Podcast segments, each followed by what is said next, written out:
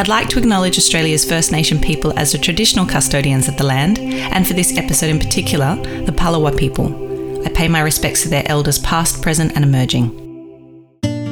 Getting that feedback and seeing the enjoyment that people get from the wine is is really important to me because at the end of the day, you know, people get quite deep and philosophical about wine, but really I'm just making wines for, for people to enjoy. This is Over a Glass. I'm Shante Wale. Holme Oak is a labour of love for the Duffys. Winemaker Beck Duffy and viticulturist Tim Duffy are living their dream crafting cool climate wines in the Tamar Valley of Tasmania. Hi, Beck. Thanks for joining me. Thanks, Shante. Nice to be with you. Well, it's wonderful to have you on the podcast. At the age of 14, you decided you wanted to be a winemaker. Is that right? Uh, yeah, that is right. It was a bit of a, an unusual decision for a 14 year old whose uh, parents don't drink wine and who, and I grew up on a, a, little island where there is no wine industry. That is bizarre. I think my greatest uh, dream at that age was to go to a Red Hot Chili Peppers concert or something like that. I mean, I can't even imagine thinking about my future. So, what a unique individual you are. Tell me a little bit about what it was like growing up on King Island. Uh, so it was lots of fun, but it was quite isolated. Uh, there was a population of about 2,000 people there. So, as you can imagine, everybody knows everybody, uh, and everybody knows what everybody else is doing as well. Uh, so, um, it was. I grew up on a farm though, so it was really great to sort of have that agricultural background. Uh, as a kid, we went fishing a lot. We went to the beach. Uh, we played golf as well. My parents were really into golf, so um, yeah, it was it was a really nice um, way to grow up. But then at the age of uh, about 13, when I was in grade eight, um, I went to boarding school in Launceston, which I also really enjoyed. It was nice to to be able to get um, off the island. And as now a parent of a 12 and a 13 year old, um, I'm very grateful for my parents uh, for doing that um, because I can't imagine actually sending my kids off to boarding school. Yeah, absolutely. So, but you grew up on a small island, then you graduated and decided to go up to a slightly bigger island. What do you like in big cities? Do you enjoy them or do you just feel a bit suffocated and stifled? Uh, I like uh, going for short periods of time. I certainly don't enjoy the traffic, as I'm sure most people uh, don't, but certainly um, much prefer to live uh, in open spaces uh, and where I can't see the neighbours. Um, but yeah, definitely I enjoy the, the country lifestyle more than the city, but it's always nice to go to the city, go to some great restaurants, and you know do some shopping as well. Mm, I tend to agree with you on that. It's nice to, to be in the hustle and bustle and all the wonderful restaurants and everything, but then to kind of escape and be able to breathe again. so, you wanted to, you said you're going to be a winemaker. How did you come to that decision? And then how did you go about doing that? Yeah, so when I was in grade 10, we sort of got to, you get the book of all the different occupations that you can do because you've got to go off and do work experience somewhere. And it was always in my mind that I might sort of wanted to do something in agriculture and I enjoyed chemistry and biology and, and sciences. So I thought, uh, I would have a look through the book, and the last one in the book was winemaking, and I thought that might be um, a good profession uh, for me. I also, at the same time, when I did my work experience, uh, the other occupation I thought I might like is um, to be a chiropractor. Uh, which is something very different, obviously. so, um, for work experience in grade 10, I did two days at Pipers Brook. Uh, this was back in the early 90s. Uh, and I did two days at a chiropractor as well. And when I was at the chiropractor, I almost fainted from all of the, the cracking and the manipulation that they were doing. So, um, sort of the, the, medical profession definitely wasn't for me. So, winemaking it was. so, a hard pass on that. So, and then, so from there, I just decided that I was going to be a winemaker. And so, in grade 11 and 12, I saw, uh, chose subjects that were geared towards that. And then, when I finished grade 12, I went straight to university and studied uh, winemaking in, in Adelaide. Amazing. What a visionary. That's so awesome. And you did some work experience around the world. Um, w- what was the kind of most influential um, experience that you had in terms of, you know, cementing what you wanted to do? Uh, that's sort of uh, an interesting question because I worked uh, in the Napa Valley for a vintage, which was a lot of fun, uh, but obviously much more Cabernet uh, focused over there. And then I think probably I came back and worked at Wynns for a vintage, which I really enjoyed, and I enjoyed that sort of heritage and um, and such a, a, great brand to work with. Unfortunately, not one of the greatest vintages that they'd had there, but um, I enjoyed that. But I ended up at Capel Vale in Western Australia um, after a stint on King Island uh, doing cheese making. I thought I might want to be a cheesemaker and, and take a bit of a career change. But I, that's probably actually what cemented me into winemaking because I decided that I, I didn't like cheese making. It was kind of quite repetitive and the same thing every day. Uh, very early starts all year as well. Uh, and so I thought that's when I then got the job at Capel Vale, and that really sort of cemented for me what I wanted to do. Uh, it was a great experience there, and I got to to make wine from a lot of different regions in Western Australia, which was really enjoyable for me. Uh, and I guess that's where I really decided that yeah, this is definitely what I want to do. Uh, so I was over there for five years. Mm. Oh, you chose some amazing spots and all really different. I mean, that Napa's like mammoth, isn't it? And then, you know, to be to be over in WA with, and like you said, in Coonawarra as well, all really iconic, kind of wonderful winemaking regions. Yeah, absolutely. And I had a great time at um, Tatachilla in uh, McLaren Vale when it was there as well. So that was a, a really fun vintage. Oh, so much great experience. You decided to come back though, and uh, how did you decide to in the Tamar Valley and, and up in the north? Uh, so this was, I guess, it was kind of uh, fortuitous. It was uh, the property came up for sale uh, because the the previous owners were getting divorced, and my parents' accountants was also the accountants of this other couple, and my mum and dad had helped out my sister and her um, husband in their business. He's a crayfisherman, and so they thought that they needed to even up the ledger a little bit. And so they asked me whether um, I would like to move back to Tasmania and, and have my own sort of vineyard and, and winery. And being very naive, I said yes. Uh, this was in 2004. The previous owner was going to lease it back for a couple of years, so I still had a little bit more time to to sort of learn my craft a little bit more, I suppose, and get prepared. But uh, so I moved back to Tasmania in 2006. So that's how it all came about. It wasn't something that I was, I guess, thinking of. It was just an opportunistic thing, which um, worked out in the end, thankfully. And Holme Oak, you know, the vineyards have been planted there for quite some time. So it really is a bit of an institution, and you've got some really gorgeous old vines. Yeah, so the vineyard was planted originally in 1983. There was actually a lot of Cabernet planted on the vineyard in the early days. Uh, Cabernet was something that uh, people were drinking at the time, back in the early 80s. People were drinking, you know, Cabernet from Coonawarra. Pinot probably wasn't something that was heard of so much in, in Australia back then. And so I have a fair bit of old Cabernet vines. And fortunately, our location uh, right on the river means we're a slightly warmer site. So we still have uh, Cabernet planted, and then there was a small planting of Pinot as part of the original planting as well.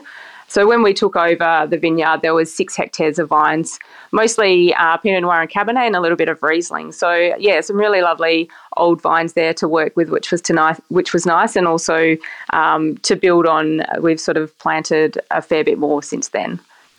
I'm glad that you've kept some of those great old Cabernet vines. And yes, I know that, you know, cooler climate varieties have really kind of flourished down in Tassie. And, and you guys are known for your exceptional Pinot Noir. And I'm a big fan of your Riesling as well. And I know you have uh, Arnates play, planted down there too. But it's great to see that you've kept some of that history as well. And, and you know, the Tamar is a very special place where you are able to do quite a few different varieties. Just for the listeners, can you tell me a little bit about what makes kind of Tamar Valley special? Yeah, absolutely. So, as the name suggests, we are in a valley. Uh, it's a, I guess it's an estuary-based valley. So, the Tam- while it's called a river, the Tamar River is quite big. Um, it is tidal, and it has um, quite a strong influence on the different um, locations in the valley it's quite interesting because it's not a wide, flat expanse. There's lots of sort of hills and peninsulas that stick out into the river like we do. Uh, and then you've got obviously the sides of the valley where it's slightly cooler. So, really big influence from, from the river. During the ripening season, we get a lot of um, fog coming down the river as well, which creates quite a humid environment, which is great for um, aromatic development, also great for botrytis. So, um, disease pressure can be relatively high where we are. Um, but just a really um, diverse and, and beautiful valley where you can grow lots of um, different varieties, as you said, because it's just slightly warmer depending on where you are in the valley. Uh, as I said, we stick out on a bit of a peninsula right in the valley floor, so slightly warmer where we are, where you go, you know, 10 minutes up the road and you're up the side of the valley a little bit more and it's slightly cooler and different and different soils. So great diversity and even across our own site, um, really different um, wines from block to block on our on our own sort of um, site as well. Yeah, and all, all, mostly it's kind of the orientations north to south. Is that right? Yeah. So all of our um, all of our vines are planted. The rows are, are north facing. Um, so that means you get the really lovely uh, morning sun on the eastern side of the vines, um, which helps with that uh, ripening and um, also just you know drying out the vines in the morning if you've had those foggy foggy mornings, and then um, so yeah, you get that really lovely sunlight into the vines.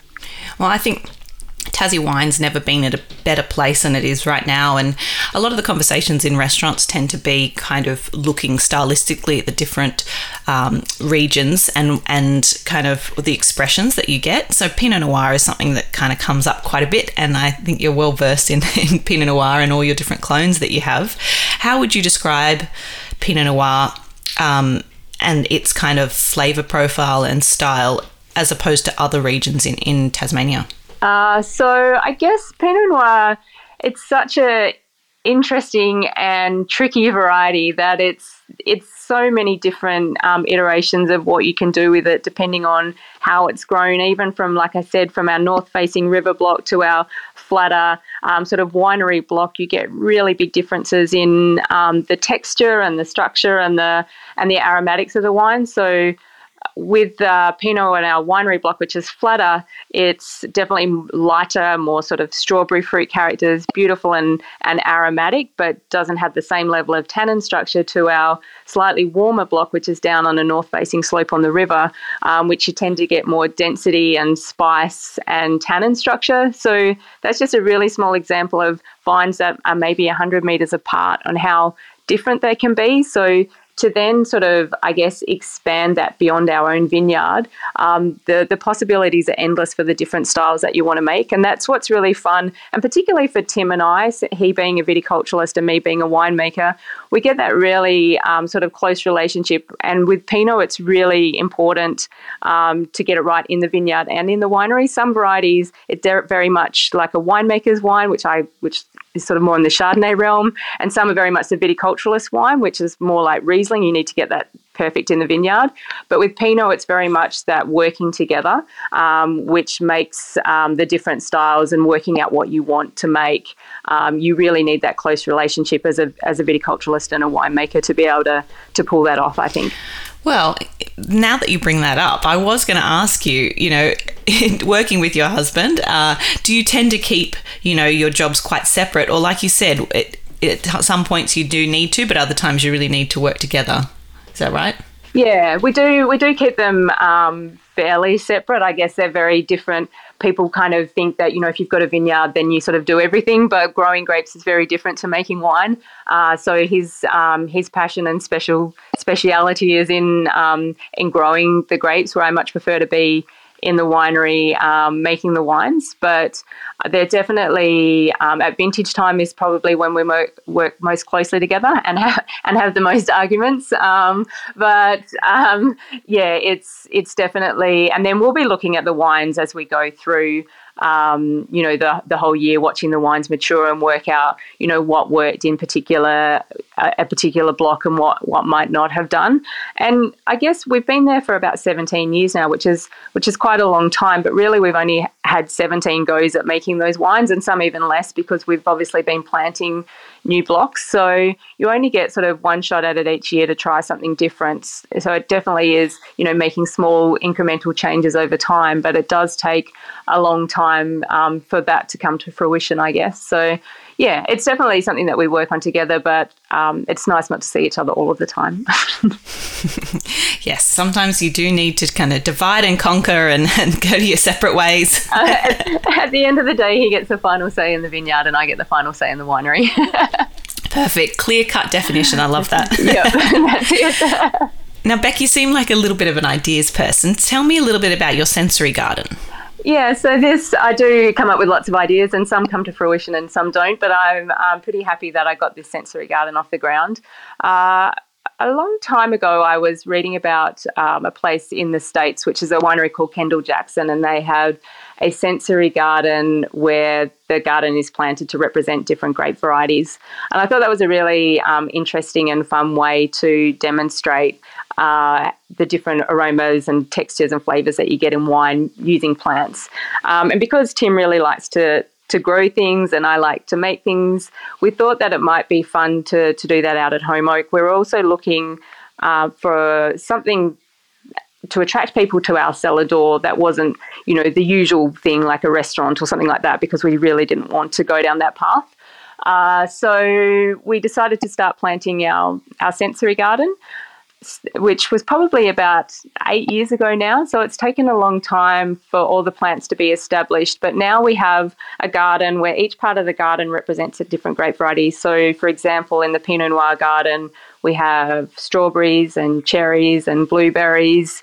Uh, in the we've got a Sauvignon Blanc garden, even though we don't make Sauvignon Blanc anymore, but it's got passion fruit and asparagus and gooseberries.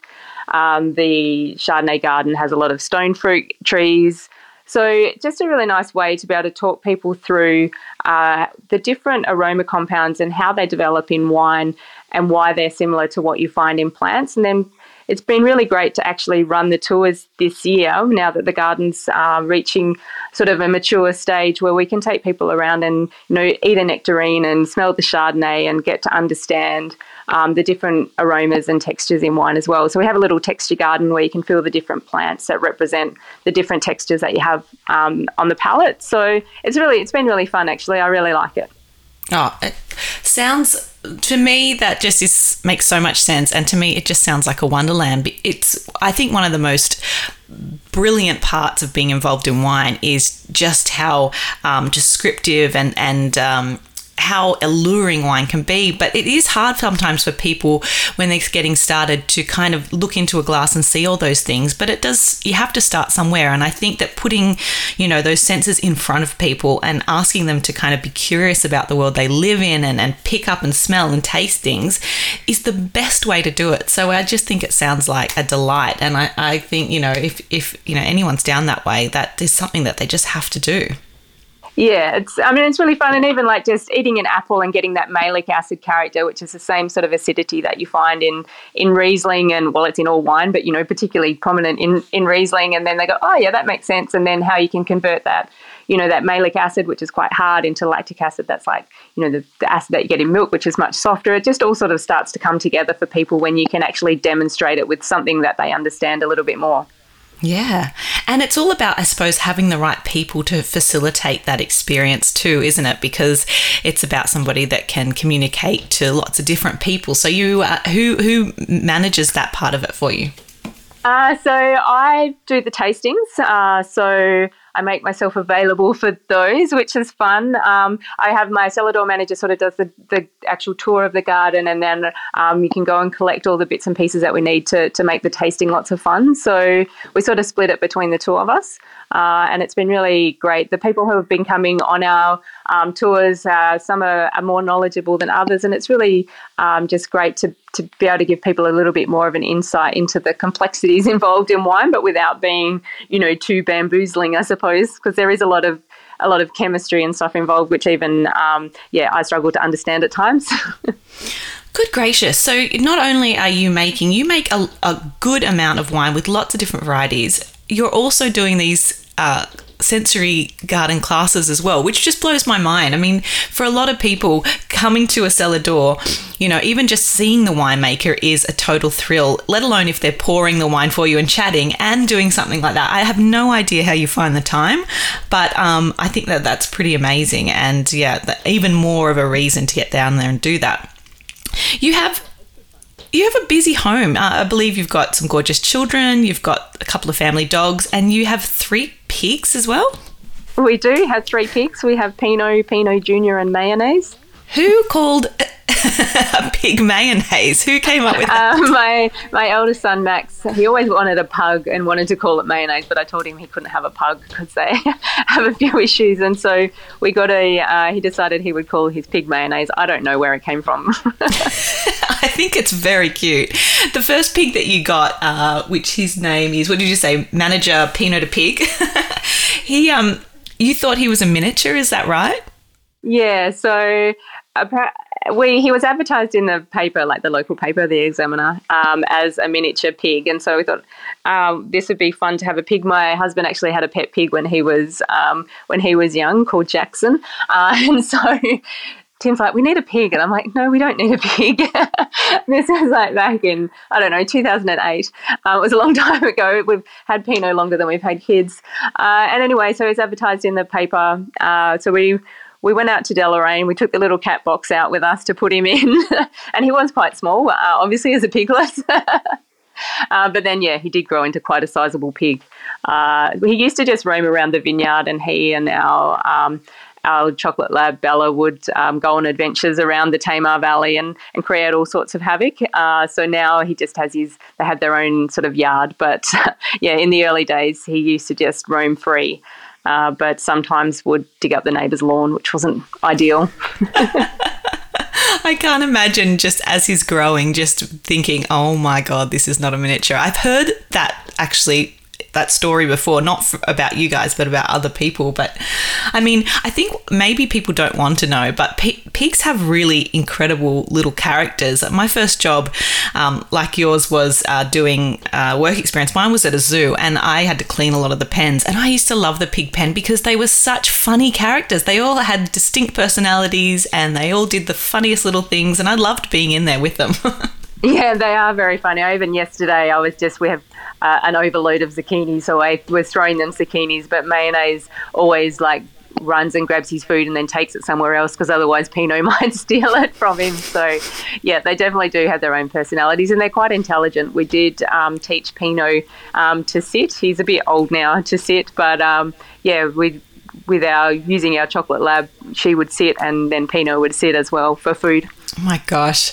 It sounds like very busy household, but it also sounds like a lot of fun. Beck, what do you love most about your job? What keeps you doing it day in, day out? I think it's um, just seeing people enjoy our wines, like you said about um, me doing the, the sensory um, garden tastings with the with the customers. And I think you know getting that feedback and seeing the enjoyment that people get from the wine is is really important to me because at the end of the day, you know, people get quite deep and philosophical about wine, but really I'm just making wines for for people to enjoy. So uh, that um, that keeps me going. I just, I mean, and I just really love winemaking. It, it's lots of fun. There's um, so many different things you can do. It's it's something different every day. So uh, really uh, enjoy that, and I, I actually like the challenge of, of running a business as well. Uh, so and coming up with new ideas and being able to have our own business and make wine and, and sort of be, I guess, entrepreneurial in a way as well. Thinking about new things that we might be able to do is lots of fun. So there's never there's never a dull moment. That's for sure. Hmm, oh, it sounds like it. I mean, you're very humble, but you're a highly awarded winemaker, and your wines win gold medals and you know skyrocket, you know, um, scores year in and year out. So, whatever you're doing, you're certainly doing it right. Thank you. uh, Beck, I wanted to know if you could only drink three drinks for the rest of your life, what would they be and why? Uh, well, I was thinking, depending on how specific I need to be, I was red wine, white wine, and sparkling wine. you know what? I'll let you get away with that because. then, if I needed to be more specific, I'd probably go Pinot Noir and Chardonnay are definitely my favorite. Um, my favorite varieties, both to drink and make. They're very versatile. There's lots of different styles. You know, we make um, six different wines from Pinot, so definitely uh, one of my favorites. But I'm, I could potentially drop the sparkling wine for gin and tonic, uh, just because it's always nice to have a gin and tonic uh, on a nice hot day after a, a, big day at work. Yes, definitely. That that that kind of sense of refreshing. Excellent choices. I love it. Well, thank you so much for your time. I really want to get down there, and if it's possible, I'd love to have a glass of Pinot with you and Pinot the pig, if that's possible. Um, and really, I'd love to ha- have that experience of a sensory garden, maybe, you know, with um, even my husband or, or family or something, because I just think that that sounds like so much fun to do together. And uh, I'm really glad that uh, you had some time for me today. I appreciate it. And I, I love what you do down there. And um, yeah, I look forward to seeing your wine soon. Awesome. Thanks, Shante. I really enjoyed this chat. This is Over a Glass. I'm Shante Wale.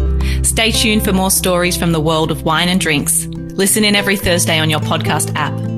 Follow us on Instagram at Over a Glass Pod and contact us at overaglass at deepintheweeds.com.au.